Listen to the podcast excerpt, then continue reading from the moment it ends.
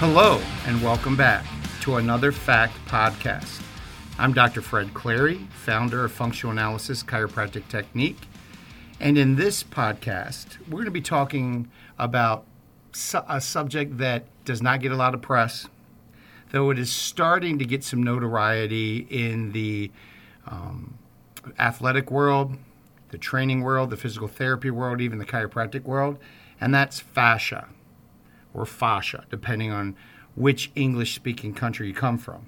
F A S C I A, fascia.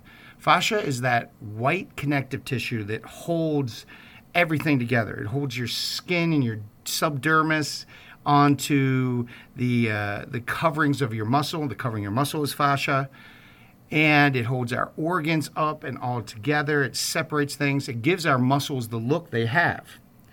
And when someone's injured, say their shoulder, we usually think rotator cuff, the small stabilizing muscles in the shoulder.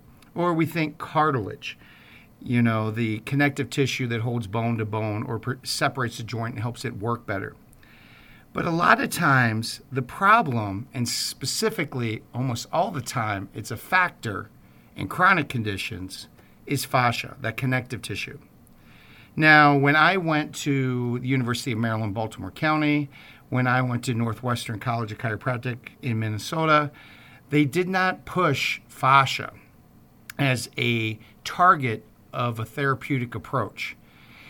It was heard of, it was kind of marginalized in some approaches, which we're going to talk about today, but no one addressed it specifically. You stretched a muscle out, you massaged a muscle, you may, you know, work on reattaching torn ligaments or torn tendons, um, redoing a joint to improve the joint space because the cartilage was damaged.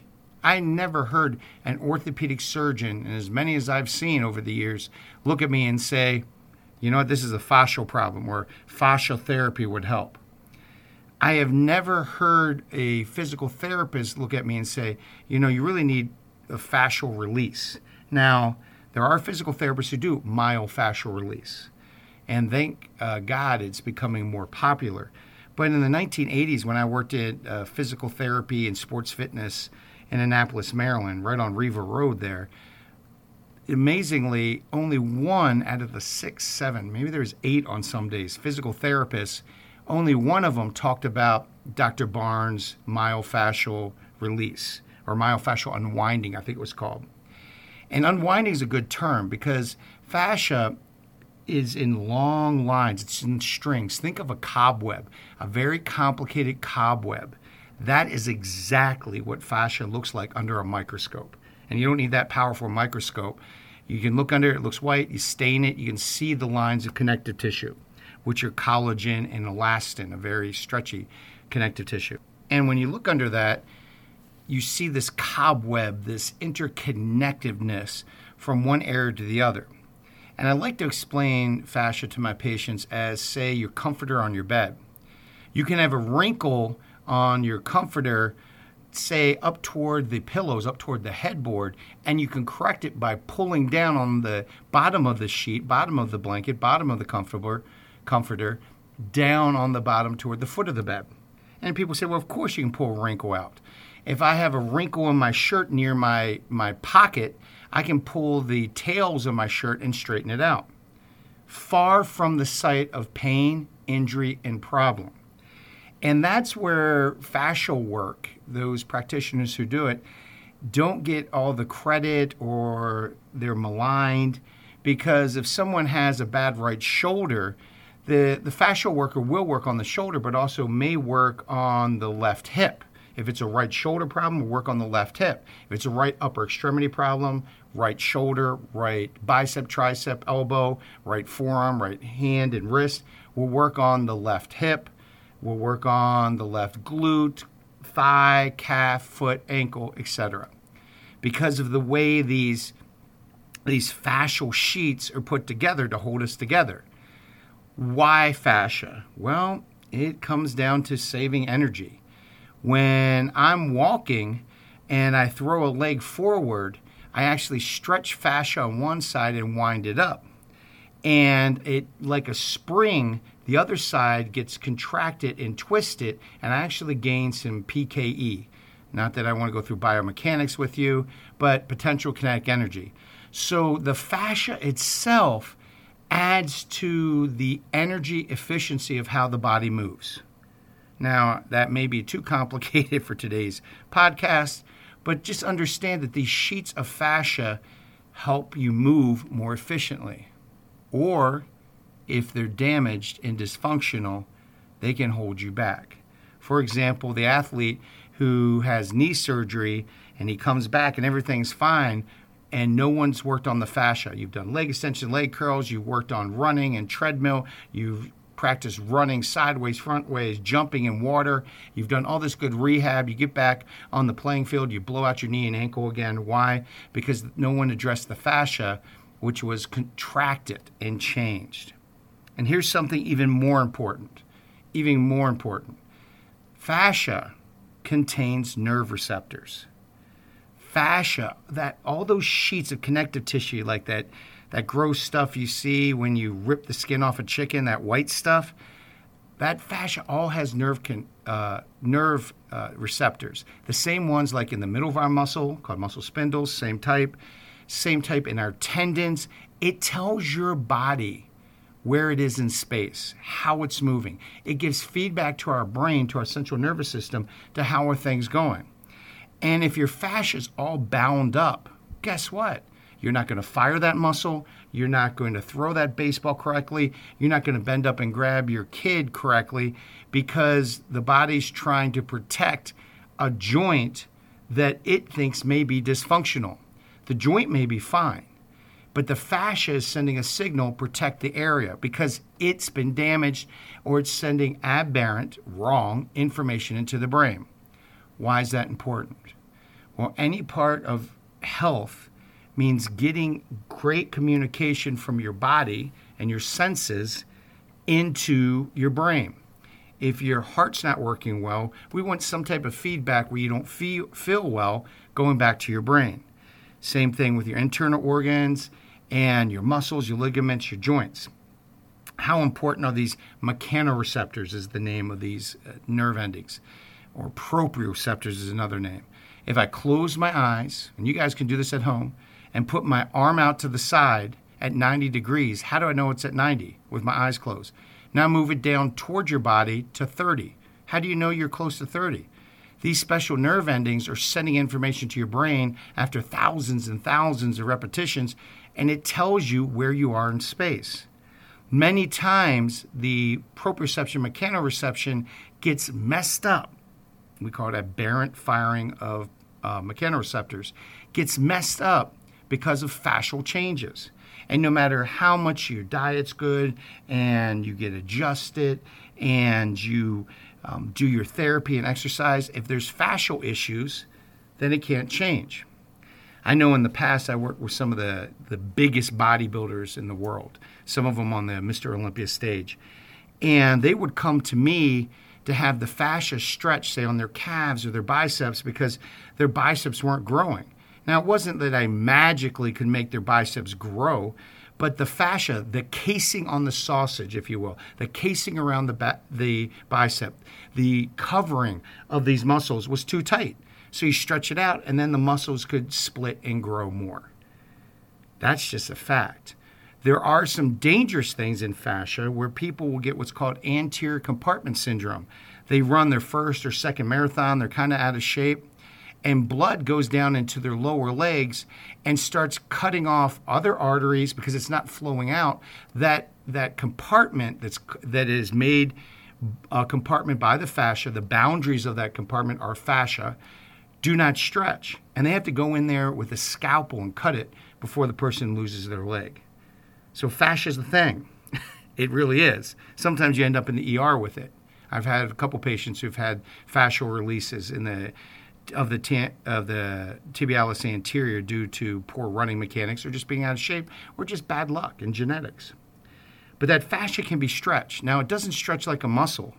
It takes more time. Remember, it's it's pretty thick connective tissue and it takes time and over time, but it has to be addressed. And all those nerve endings that are giving information to the brain have to be addressed too. I had I've worked with many uh, clients, uh, power lifters who are trying to get stronger and their form looks great, but they, this little tweak here and they can't get it figured out. And I'm like, oh, that's a fascial restriction. We go in there, we stretch that out. You can stretch it out.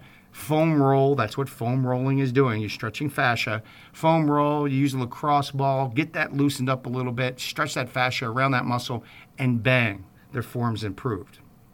So there are many techniques for it, like Rolfing, which is very painful. I think they call it body integration now. Again, I'm just doing this off the cuff. I just when I do these podcasts, I just flip open my laptop most of the time, just start talking to it. So you get to participate with me as I talk to myself. Um, so Rolfing is one form. Usually sign up for what ten sessions, and they get in there and they throw your their elbows and their knees into areas that are just very painful. But if you can take it, you can take being bruised like that. That's fascia. Everyone is getting into cupping um, ancient uh, Eastern uh, medical practice where they put a little vacuum and they pull the vacuum against your skin on areas of concern. That's fascial work. You're pulling and separating that tight fascia off the muscle so the muscle can have better circulation, better flow, and better neurological input. That's why cupping works. It's fascial work. I've also seen a lot of chiropractors, they sign up, get certified in a Graston technique. It's where you use stainless steel tools and a little lotion to scrape the skin, it looks like. And that scraping is where, and you loosen up that fascia and you get better joint performance, better muscle performance. I've actually seen it used for um, all kinds of conditions. Classic uh, Chinese gua sha, same thing, except they don't use the very expensive stainless steel tools. They use like $2 pieces of, of uh, polished stone or ivory and it's the same principle. They scrape along certain lines to loosen up the fascia to improve health. Traditional massage, they're just not working on muscles, they're also working on fascia. And if that massage therapist is trained on how to pull, pull the wrinkles out of that fascia and give you better neurological input, then, you know, that myofascial unwinding, that, you know, that technique can improve your health. I can't tell you how many patients have been to acupuncturists, chiropractors, medical internists, endocrinologists, cardiologists, trying to get some, you know, health return to them, a heart condition, a lung condition. And I come in, I work on them a little bit and said, You have a lot of fascial pull, and I'll do diaphragm work, which is mainly fascial pulling around the diaphragm, around their upper belly and they get so much improvement because they had an injury, they had an old trauma that did not heal itself completely, and that bound it up. And they're having heart related issues or heart symptoms at least. And it was just, you need some diaphragm work. Very common. Well, you know, you're using, you're breathing, you know, 10 to 14 times a minute, day in, day out, hour in, hour out. And sometimes if that's damaged, that much work, can be scarred up. So you pull on those things, and it's be amazed, you know, how often the patient improves. So, what can you do? If you're an athlete, you should be getting myofascial work. Just try it. You're probably already doing some of it by rolling. I know some powerlifters use even heavy metal um, rolling pins. Um, they're called like the ex-wives or something. I don't know why they didn't call them ex-husbands too, but you know these, and they actually put pressure down and pull the fascia while compressing the muscle and pushing the blood out of it. Amazing. It can be painful. You don't want to bruise you up yourself too much, but a little goes a long way in some of this fascial work. So take a class, find someone who does it. If you have any of these problems, find a qualified chiropractor, myofascial therapist. Find someone who does this fascial work or or take a weekend course in where you can do it. Try Rolfing. Try some of this fascial work. There's so much out there right now that can help you. Just realize it's more than just pulling the connective tissue. We now know, and we've known since like, uh, I think the first article came out in 1974 where we found all these, uh, the first scientific article came out in 1974, where we found all these mechanoreceptors and nerve endings in the fascia.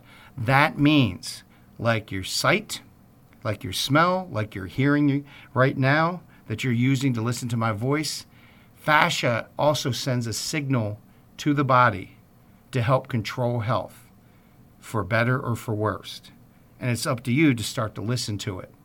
And if you can't figure out a tough condition, shoulder, knee, ankle, and you've been to three or four different orthopedic specialists, chiropractic specialists, considering it maybe how it's all bound together, and maybe your right shoulder problem may be something down lower or even higher up in your neck and head, where that fascia and all you're feeling is that binding in the shoulder, and you need to pull it out down below.